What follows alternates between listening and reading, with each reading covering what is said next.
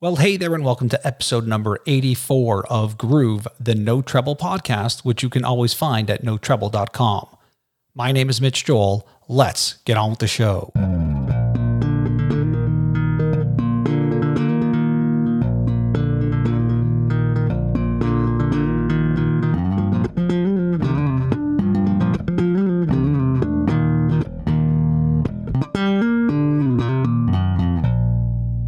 So, who are you and what do you do? Who am I? Well, my name is John Myung, and uh, I'm in a band called Dream Theater, and we have a new record out, A View from the Top of the World. That'll be coming out um, in like a week or so at this point. It's really exciting. And uh, yeah, so we're we're gearing up for um, a tour to follow up the release uh, early next year. And, um, you know, we've been laying low in our studio, um, just writing away, and we, we came up with a really amazing album um, that, you know, we think is really good. So we, we, we hope that others will feel the same. It's a great album. I had a chance to check it out, and it is. It's a great album. There's it's amazing to me how genres get created and fans are loyal and or fans are fleeting. Um, you've really managed to not just create or, or at least really accentuate a, a genre of music, but people really stick with you. And I was wondering if you ever have conversations about how amazing the fans are. I mean, they really are fans that are are through it through thick and thin over decades. No, you're right. They're they're the best fans that anyone could ask for. You know, um, I did an interview with um, someone, I believe, I believe in Belgium it was, and she was a fan from the very first album. So, um, to have people still with us, to have taken this journey with us, you know, for, for 30 some odd years. I mean, it's it's the ultimate compliment and ultimate um it's the ultimate what more could a band ask for you know? So thank you to to everyone that that makes our uh our lives possible and uh and it enables us to continue on. So um you know there's lots more to do um, we're really excited about the new record, and um, you know, during um, this period of time, I've I've gotten to do a lot of interesting things, um, gear wise, and and getting a bit into like product development, and um, I have a a signature bass. It's called a bongo six string, but it's been signaturized uh, customized to my liking. Um, it's put out by Ernie Ball Music Man, and uh, it's been out for a year. It's doing well, and um, for like an anniversary, we're we're at the one year anniversary point of the release. So we're thinking about doing a new color soon. So I have um, a really cool color picked out, and um, other things in development. I have a cool uh, distortion pedal um, it's going to be called the JM Double Drive, and um, I think it's a real unique, uh, unique piece of gear um, that I'm looking forward to using live. And, and I also have um, a bass combo that um, is currently underway, um, and, and both both pieces, the pedal and, and the amp, are going to be uh, made by Ashdown. And um, they're they're a company that I've kind of grown close with. Um, used their um, their amps on uh, the Train of Thought album, and uh, and then I brought them back on the Distance Over Time album, and um, so now we're uh, developing pedals and amps. So hopefully, um, if everything goes according to plan, they'll be out uh, sometime next year. Were those like pandemic projects or things that were happening? And do you worry that once things pardon the pun, but amp up in terms of the album and the tour that you might be busy and all these. Well, well being well, well, certainly the um, the downtime that we had enabled me to um, start uh, start these uh, ideas um, for sure. I mean, if I was busy on tour somewhere, I, it probably wouldn't have happened. right. You know, because because I would have been busy. Um, but yeah, it was it was definitely um, a quiet time to just kind of sit back, uh, time of reflection, and kind of just you know, if there was any like you know just having the time off like that was was unusual. Um, you know, the whole world just kind of shutting down. You know, it kind of made me rethink a couple of things, and um, so that's that's where things have been at for me for the past year and a half. So a lot. I mean, you you're known to be someone who loves to practice. Was this a case of a lot more practice? Did you keep to your regular schedule? Did you find that there were moments where, just by the nature of what was happening in the world, that you weren't practicing the way you like? What was it? What was it like for you? Well, the reason why um, I practice is because playing bass is what I do, and and the nature of what I do is such that you know, it's not like it's not like I'm a computer and you input it once and it's there, you know, sitting on a folder on a hard drive somewhere. You know, you know, going back and learning songs off a you know a record that we haven't played in like ten years, uh, in a lot of ways, it's like picking up an album for the first time and just kind of reacquainting myself. You know, I I don't remember everything. You know, so there's only so much you can kind of remember or, or recall anyway, where you feel like you have it memorized at a given point in time. So, um, so, so for me, it's it's just maintaining what it is that I need to do, um, just from like a a memorization standpoint and a physical standpoint, both which are um, demanding. And that basically takes time. You know, it's uh, it's definitely a job. You know, because you definitely have you have to apply yourself, or it ain't gonna happen. You're not gonna just show up and be able to do it without having to put the work in. So, um, so that's so that's what goes on behind the scenes anyway, at least in my mind. So we're of similar age, and I find this project of interviewing bass players every month for No Treble has been a really fun adventure for me because not just the genres I'm crossing, not just the uh, stature of, of, some of these musicians whose story I don't think was told in the way in which I want to hear it. So I'm trying to get that story out of them.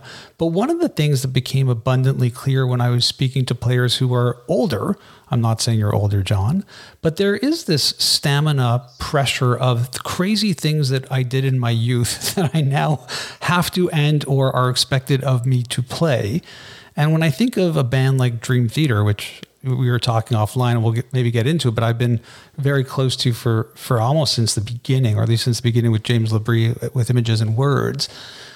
How is it for you from a stamina perspective? Do you find yourself changing even beyond practicing? Is is there physical stuff you're doing to keep that dexterity, strength of the hands? I mean, that stuff that re- that really does require physical sense of work, and the stuff you're doing adds a, a different dynamic or layer of complexity to that.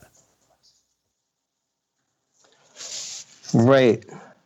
Well, you know, you, you kind of train and and do what you have to do to kind of generate the results that you want. So, um, so I focus on, like for instance, like getting ready for like this upcoming tour and stuff. You know, I uh, I'm in a different mode because I'm at home and I'm dealing with, you know, balancing um, practice time versus family time and, you know, maintaining that balance, which is a lot harder when, when you're at home. A lot more uh, going on here. So my, my focus is to kind of just get a grasp of the material, the songs, and know what should be happening.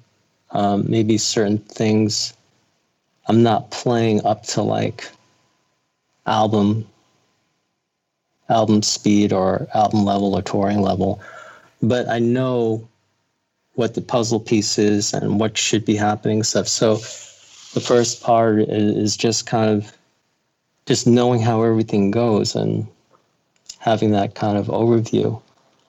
And then um, when I feel like that is together, or at least 80% together, um, I'll start focusing on certain things that are giving me problems. You know, it could be real kind of difficult. Um, a lot of it is, um, you know, when when matching um, some of the riffs and stuff, uh, the jump plays. You know, a lot of it is, um, you know, pretty intricate, picked.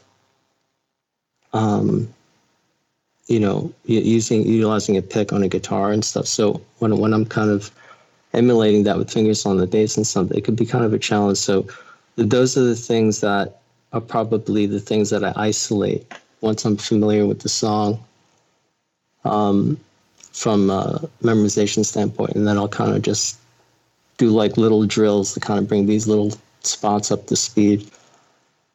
Do you, ever call, then, um, do you ever call them and be like, I can't, like, what are you doing over here? Or is that not what happens?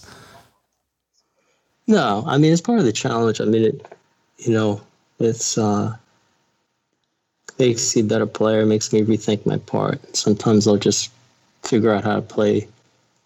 Um, maybe playing unison line isn't the best way to approach it. Maybe more kind of stepping outside of the shape a little bit and playing more like a groove might be the part too.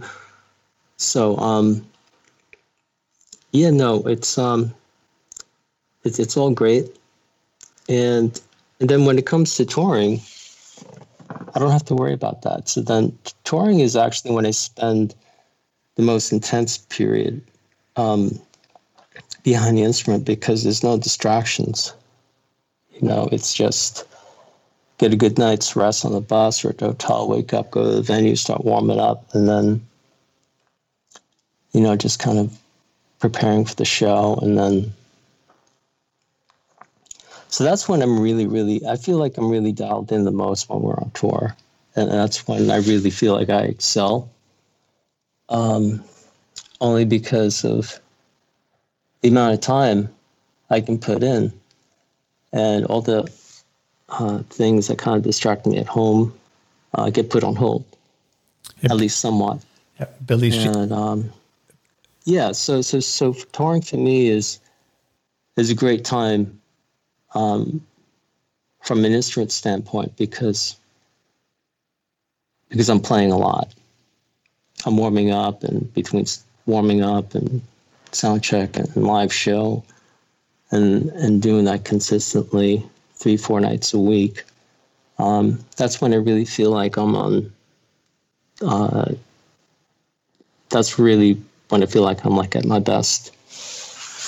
And Billy Sheehan was telling me a story that he, he knows that he's in that zone when he feels like he can crack coconuts with his hands once he's on tour enough and playing enough. It's like just this, it's like this overbearing sense of, of of physicality that, that he gets. I also heard, I don't know if it's a joke or if it's true, but but someone said that you warm down after, like you practice so much you warm down. Is that a joke or is that like a true thing? Well, um, I don't know. I guess I guess I was playing after a show in the dressing room and and uh, you know, and then it became uh, mythology. I don't know. It, it, got mentioned somewhere and then got taken out of context. I mean, I used to, you know, it's it's kind of like I mean, what are you supposed to do? It's you know, it's it's what you do. I mean, you know, you, you play a show and, you know, I have no problems going back and, and learning something, you know, but, uh, you know, but after show, there's, there's, there's usually like a meet and greet and people to meet and things like that. Um, but I think that's more something that got taken way, way out of context, but, um, but maybe I will play after a show. I mean, I think it's good mythology. Yeah, I like it. It's like that's the thing. I'm curious when. I mean, clearly, in the short period of time we've had in this conversation, it's very apparent to me that you are very, very dedicated, not just to the instrument, but to your own artistic abilities, your own capabilities, and really thinking where's it going versus where have I been. And I'm wondering, I know you started off by playing violin when you were five, you switched to bass apparently when you were around 15. But when did that level of dedication and passion for the instrument really ignite? When was that? Uh, that was early on when it when it first started. I mean, me and Petrucci had like an unwritten rule that if we saw each other at a party somewhere, that we knew that we got our six hours in. Otherwise, Otherwise, if you didn't see the guy, you knew you knew what was going on. And, and if you saw each other, then then it was understood. That it was because you put the time in. You know, I mean, we were just you know very disciplined, you know, and took every opportunity um, to uh, to get better and to want to get better and you know it was i mean i remember just grabbing uh, my bass, putting it in a case, and getting on my like ten speed bike and and riding over to John's house just to kind of get together and practice work on something. And uh, yeah, that was the early days. We were just really driven, you know, t- to the point where, um, looking back, it just I don't know. It just felt very real to us, you know, that there was something, uh, there's something there, you know. We felt really, really um, dedicated. When you get into a place like Berklee School of Music, do you realize that there are other people as dedicated, or is it one of those things where you and John are looking at each other going, "We are outworking these people"? hands down because people don't necessarily go into music or even instrument playing with that type of rigor. There's a, a, desire, there's a passion, and there's a skill level. But it just seems that even here you talk about six hours, and no one's going, no one wants to be seen in public for the shame of then knowing that you didn't put in your six hours. That's a, that's a next level of intensity and dedication. Yeah, I mean, we just you know it seemed like a really really good idea to um, to pursue and you know the bands that we're listening to um, like maiden and rush um, you know yes sabbath you know it was just uh, there, there was definitely a connection to um, what was going on musically um, too. You know, um, I mean, for us, it was you know stuff that was uh, written in the seventies and eighties. Um, that you know that that was our childhood. You know that that was the music we we grew up listening to and uh, idolizing. And um, you know, the one thing led to another you know, and and it's still going. Still going. Talk a bit about, you know, so you're 15 years old and you switched to bass. Why did you switch to bass? What did you see that intrigued you about the instrument? Who introduced you to it? How are you exposed to the instrument? Well, I have a good friend of mine, uh, a guy named Frank, and he grew up two houses down from me, and he needed a bass player. And uh, you know, he encouraged me to play. You know, he said, you know, you should be able to figure it out. You know, it has four strings like the violin. So, um, so, so I opted for it, you know, because you know, what could be better than hanging out with your friends and jamming? You know, I, I tried. I brought my violin down one time, but it wasn't really loud enough. um, and then one thing led to another, and I went to a flea market and bought a bass, and then started buying an amp here or a cabinet from this person. You know, and started wiring things up, and then and then, and then just you know started jamming and uh, and then just became the best idea. You know, it it was uh, had a lot of respect for um, the musicians that I was listening to, and and I was just like, man, it would be it would be the ultimate to be able to do this. You know, you know, and and being and, and watching uh, and seeing that that it was possible. You know, see these bands, these musicians playing, and well, this is what they do. I was like, well, maybe, maybe this is what I want to do. So, uh, so it was that kind of extreme thought becoming becoming a reality, and uh, and I'm living it to this day. So Frank tells you to try the bass. You you try it. You go to the flea market. You pick up a bass at what point do you are you self-aware enough to realize there's a level of acumen here or real passion for it? And and is it based off of the fact that you're playing songs by artists that you like? Is it based off of the fact like what is creating that inspiration? Where's the inspiration coming from for you? Um you know what? When you're young, you have tons of energy, you know.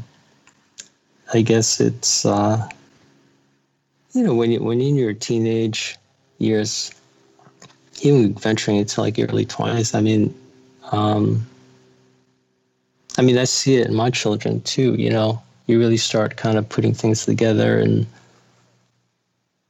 kind of uh, soul searching. You know, uh, purpose finding, trying to find the right purpose um, to to apply yourself and uh, and growing up, you know, in, in, in the suburbs, you know, it was it was just a kind of a natural thing to just kind of just hang out in the bedroom, listen to records and and and just kind of play along and it was a great way to kind of pass time, you know. What did your parents think? um, well, that's an interesting question because um, at first, you know, it was it was just something that I did, and but then when it when it got to like a level of seriousness or um, it kind of uh, was viewed differently. And, and I don't know. I, I think I was probably way more serious than they than my parents knew. You know, and um, so maybe kind of pursuing um, a path that that is more kind of um, not specialized in something that they would think would be you know the proper path for me or, whatever you know it, it, was sort of um i don't know a, a bit of uh uncertainty you know like were they terrified but, like they're going to go off and drugs rock and roll the whole like were they worried or were they just really cool, supportive parents? I mean, for the most part, they were supportive. That they put up with the noise, um, you know, because uh, you definitely make a lot of noise. Uh, you know, I mean, I'm actually really thankful thinking back, you know, thinking back on uh, what um, you know, I'd, go two doors down, jam away, and you know, we'd make a lot of noise between the drum set and all the amps and stuff. But um, for the most part, we grew up in a neighborhood where that was happening. You know, that there were a lot of bands forming. Uh, where uh, where I grew up, and and for the most part, parents were supportive and uh, just thankful, you know, to, to have the upbringing that I did, you know, and to have known the people that I knew. Were and you, uh, were you good in school? Yeah. I was average. Yeah. no, I wasn't. I, I wasn't. I wasn't super. I didn't get really super good grades. No. Because usually the parents back off if you're doing well in school, right? It's like, okay, you can do the base thing because you're doing well in school. Right. Yeah. Well, that I mean that's what it was too. You know, um, if your grades sort of suffered, then they start questioning. Well, what are you doing? You know, it's all this music. Um, but um, no, that's a good question that you ask. You know, it's I don't I don't know. It's sort of like you know when when you just onto something and you're pursuing something, it's sort of like you just kind of, uh, you kind of just, you know, just buying stuff and going for it. And you're not really worried about anything else, you know. Are you uh, are you really are, are you knowing where you're at in terms of being the player that you are? Meaning, if if I were to apply to Berklee, I would be. I wonder if I'll get in. Or were you at the time already at a place where you were like, not only am I getting in, I'm going to do really well there, not from an ego perspective, but just being able to look around at your peers and say, I'm at a different level, or or was it not there? Were you apprehensive to apply to that school? And then I'm also curious about what it was like to be there. Was there was it more about what happened with you and John in the jam room and meeting, you know, Mike Portnoy there, or was it like really paramount in terms of what you learned from the education standpoint? Um, well, we were there just a year. It was more of a meeting ground for musicians the first year and just getting to know everyone, you know, the, the music, the, you know, the different musicians we met, different styles of music, and kind of just taking everything in. That probably had like the, the biggest kind of influence on me um, you know, you know, I, I, like certain records, certain bands, and then um, you'd run into all different uh, styles of music and all sorts of. You get turned on to all different sorts of music, and um, you know, so there's a lot of different styles of music, you know, and uh, that's what's cool about it. It's pretty it's pretty vast, and um, and you you know I'm, i got to meet some really interesting people, uh, really talented people, um, and you know I mean that's a whole other discipline, you know. I mean, Berklee being a jazz school, you know, it's lots of great information and resources and things to apply yourself. I mean, it's a great place. You know, I love being there. Um, it's one of my, uh, you know, when, when I think about it, it was just a really cool period of my life being there. Um, and being, you know, being in Boston and it, it was just cool. I love being there. But we only, but we only spent the year there. You yeah. know, we were supposed to go back but then it was like, hey, you know, rather than go back, why don't we just really just kind of find a place to practice and and kind of just uh, see what happens, you know. So that's what we did. You know, to the dismay of of um, you know, of it being the proper path. You know, I don't, I don't think your parents want to hear that you're not going to college anymore. You know, right. Um, but you know, it's is what we did we followed through with it, and uh,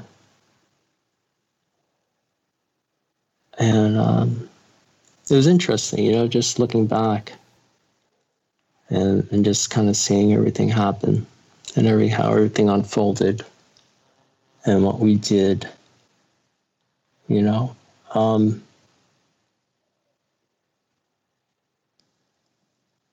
yeah, it's it's uh, it's pretty amazing.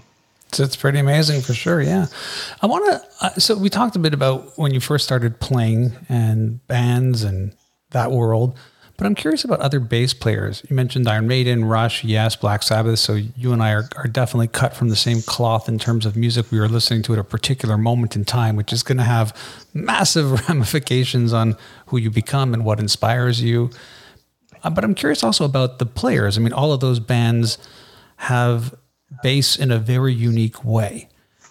We could we could discuss how Maiden has uh, Steve Harris who's playing the rhythm, but also to a certain degree leading, and and and same could be said for Rush. Yes, has components of it that are almost bass driven. Black Sabbath maybe more of the bottom and carrying it through. Were there particular players that that you found one inspiring, and then I'm also curious about the ones that you would look to more in terms of your style now. I know you've mentioned players like John Entwistle, which was a huge one for me from from the Who, and I've heard you occasionally mention Jaco. Uh, but I'm curious about the players that really made you rethink how I can play and how I can be, because your role in the band to me is very reminiscent of what you see in Rush or Maiden or Yes, where you're holding groove and you're bringing it, but you're also leading riffs and songs. It, it's a very unique way to play the bass that, again, we've seen, but but it's still unique. Right. well, you know, it's it's its own thing. You know, every band um, is its own thing. You know, you listen to the records. You know, the the only way to kind of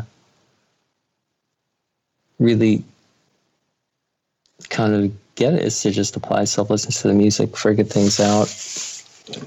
And um, and that is a whole process and a whole world. So I mean for me it it's about kind of knowing what you like and staying in close uh, contact with that, not forgetting it. Don't forget why you started playing. Um, because the more you, the more you listen to stuff, the more you pick up on other things. Um, and just because an album was created in the 70s doesn't mean that it's, you know, time to move on. You know, it, you could listen to, you know, if it's a great song, great album, you listen to it now, it might affect you differently. You might notice something different about it. So, so in that sense, you know, music is timeless. You know, it doesn't really matter when it was created. I mean, it may have a certain timestamp in terms of sounds and style, but you know, music is music. You know, it's um, it's it's stuff that it's organized sound. You know, and uh, it's organized sound that kind of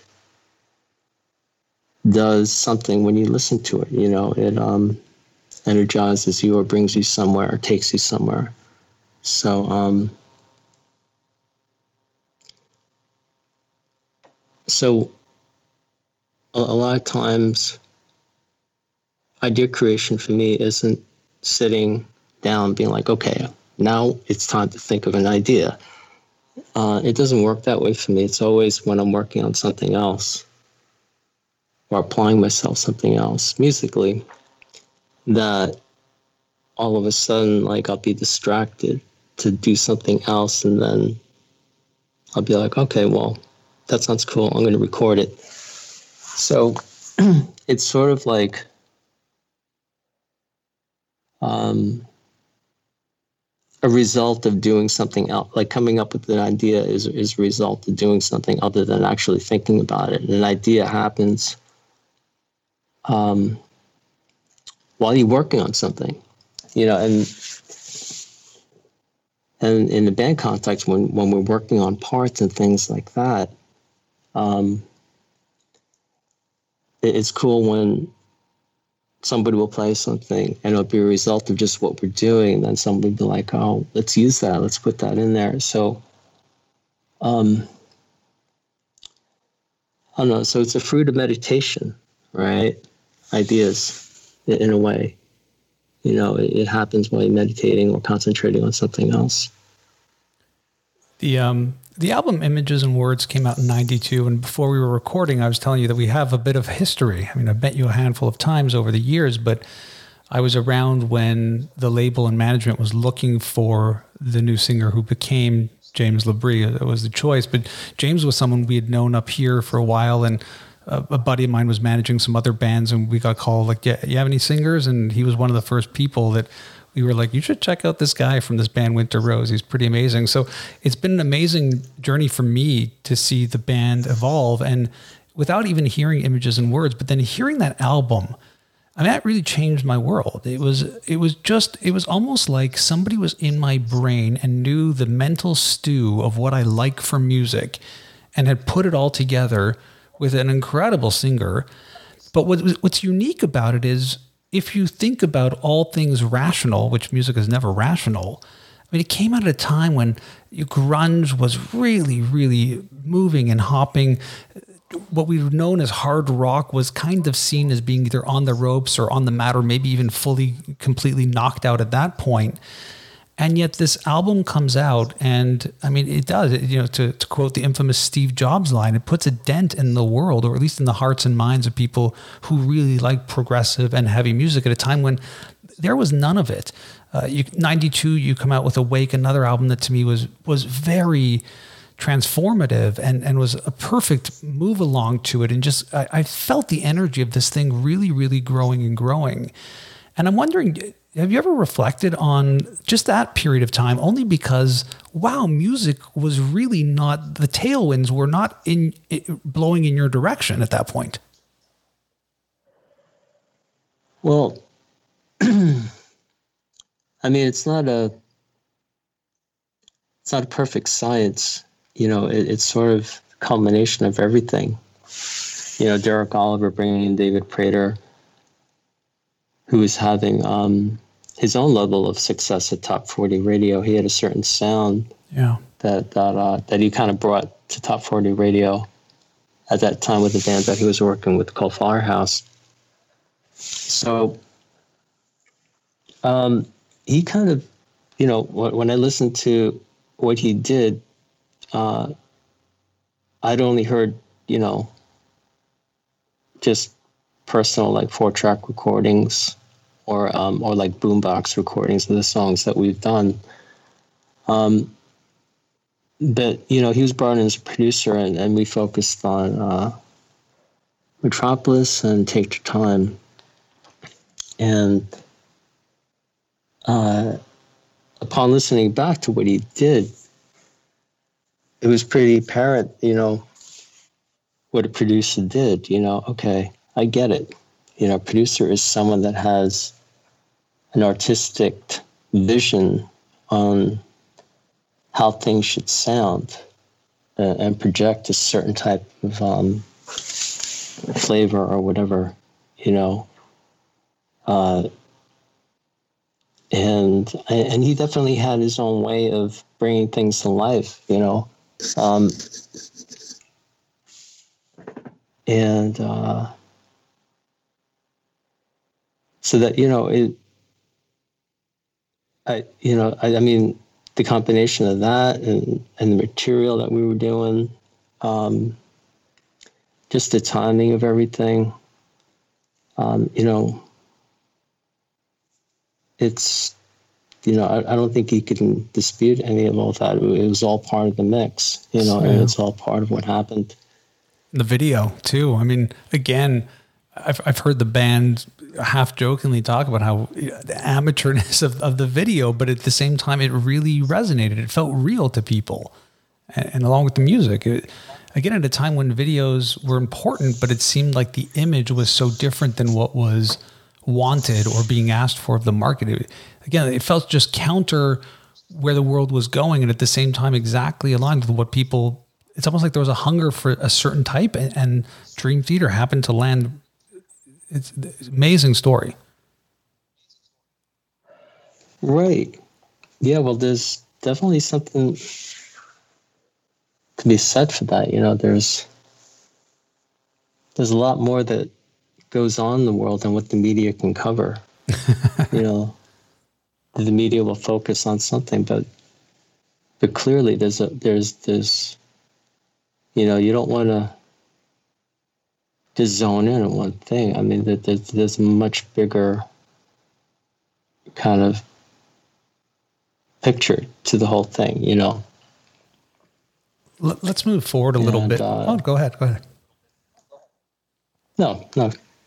Yeah, let's go ahead. well, let's let's jump a little bit to today because I want to be respectful of your time. Um, it, it's clear to me when I was reading some of the material getting ready for the launch of a view from the top of the world that things were a little bit different. So one issue is we have COVID and borders closed, and James is back home up here. I'm in Montreal, but he's up here in Canada. But the band makes a decision to do this D this this this DTHQ, like the, Dream Theater HQ, which is something again I've seen from the business standpoint Metallica do and other bands do where they take a plot of land and build it out, studio rehearsals, able to create multimedia stuff, whatever it might be. I'm wondering is it was it was it a function of the pandemic that made you realize to do this? Had that been a plan all along to build your own camp where you could do this stuff? What was that whole process and conversation about? Well, during, um, I mean, this has been something that has been ongoing. It didn't just happen, you know, it wasn't just thought of last minute. Um, you know, around the distance over time period of like uh, writing that album and kind of gearing up for the tour and during during that whole period of time, um, you know, we were still looking, and then and then things started, uh, opportunities started presenting themselves. So then one thing led to another. So, uh, you know, we, we lucked out in a way because it kind of came together exactly when we needed things to come together as far as having a place to record and um, we've always needed something like that, you know. I mean, we have we had the gear. It was just a matter of finding a home, as a second home, that that made sense on on different levels, you know. Um, so the the goal was to have a place where that we could call our home, leave our gear, prepare for tours, um, just just a place where we could work, you know, a consistent a consistent place where we could work. So that was uh, the motivation to, to wanting a place, and it couldn't have happened at a better time. So, and uh, is it the kind of place that you head over to to practice I'm not necessarily asking where it physically is. I don't know if that's known or not known. So you could feel free to let me know or, or not let me know. But is it a place where you go to just hang out and practice by yourself, or is it really band stuff when the whole band is together? It's for band stuff, or you know, if I have to do like, um, if I have a separate recording obligation or project to do for someone, um, I'll schedule time with with uh, with Jimmy T. Um, and, and, it's a place where we can get little things done too, um, as long as uh, it works out scheduling wise. So it's just a great place um, for the band to do what a band does, write and record and prepare for tours, and and, and a place where we could also individually use it for other other other projects um, and recording needs. So so was it really the was this album this centralized there in terms of writing, recording, overdubs, post production, building? Was everything was this the first album that everything was done in this one space, or was it not the case just because of COVID, or how, how did it work for this album? yes, everything was done there, right? You know, from scratch. Um, apart from the mixing, um, but yeah, all the writing and, and recording of basic tracks, overdubbing, um, was was done there. You know, every every square inch of the place is put to use. Um, you know, it, all the rooms are wired and uh, it just works out. You know, wasn't designed that way, but uh, we designed it to uh, to fit our needs, and and it's great. It's just great to have. Very very thankful for it. Yeah, the, the, those places always feel like if you like gear and like playing, it's like it just feels like a Disneyland. If you do if you do well, it's a place where you can go to really just play with stuff. So it's great. I also want to talk a little bit about uh, drummers. You're playing with someone who was one of my favorite drummers long before they were in Dream Theater. I remember seeing Mike Mangini back uh, in Extreme, and then earlier than that, uh, Mike Portnoy too is playing. Just seeing him live in a club on Images and Words, just he he blew me away. Bass players and drummers sometimes lock in step in terms of how they're perceived out in the media in the real world. But I'm wondering how you think about playing in relation to being with a player like Mike Mangini or even a Mike Portnoy, the two Mikes what's that like for you? Does it is is it that inspiring? Is it is it overly challenging where you're trying to find that space between what people like John Petrucci are doing and people like a Mike Mangini is doing? How do you how do you work in the relationship with the drummer? Well, I mean, they both enter at different points in my life. You know, Mike um, was there from the beginning of uh, you know the early days. You know, um, I was a lot younger then, and you know we we clicked, and you know we, we did a lot of cool stuff, a lot of cool a lot of uh, cool um, records were made. Um, and then, you know, Mangini has been in the band for a long time too, now over 10 years. Um, I mean, it, it was more of him coming sort of I see it as like the midpoint in my life. And you know, they're both they're both incredible drummers. They have their uh, ideal um, they both have their ideals and things that they want to do. Um, and so it's all it's all just music, you know, it's it's really up to the listener to kind of listen and and discern what, what's different and stuff, you know. But but um, but they're both great and they and they both uh, you know are great to learn from and to look back. So you know, and and learn last question. I know you love playing golf, so I'm hoping that you've had plenty of time to play golf in the crazy world we have. But I'm also curious beyond the bass and golf, uh, is there reading? Are you a big reader? Movies, TVs? What type of media slash art do you like to to also take in? Um, I like um, I like documentaries. Uh, they, uh, you know, that shed light on something that uh, that I didn't know about, or um, it could be about like mountain climbing. Um, there's actually a really cool cool one uh, that I that I'll like watch on on long plane plane rides every now and then called Meru. Um, it's called the Shark's Fin, uh, which is this incredible challenge. Um, that I don't know. I just find find fascinating and inspiring. Um, and other documentaries. Uh, a really cool one that was kind of inspiring as well was uh, one one called Inner Worlds and Outer Worlds. Mm. And uh, the premise and thinking of that was uh, touched upon um, just human spirituality and the pace of technology and how if one grows faster than the other, it could spell trouble and be a lot of problems. So I thought that was interesting. I thought that made a lot of sense.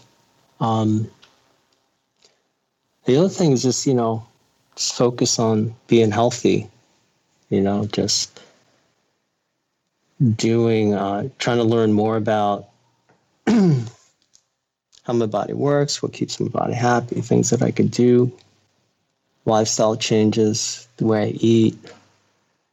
Um, all those things have profound effects on how I play because it has a profound effect on how I feel. So I think if I could turn back the clock to back when I was young again, I'd probably want to kind of turn that up a little bit, you know, and have more kind of, I don't know, for lack of a better term, like medical knowledge or or more or study the uh, human anatomy, you know, study just how the body works, how it ticks, and because it's pretty fascinating how your body how your body takes care of itself and how it is such a resilient um, it, it's such a resilient life form you know so it because those things have really big impacts when you're playing as well.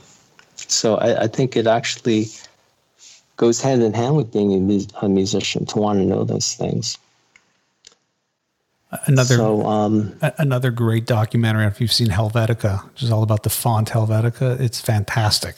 So if you get a chance, Gary Hustwit, I think, is the uh, filmmaker. It's great, great little direct. how do you doc- how, how do you spell it Helvetica, like the font, H E L V E T I C A.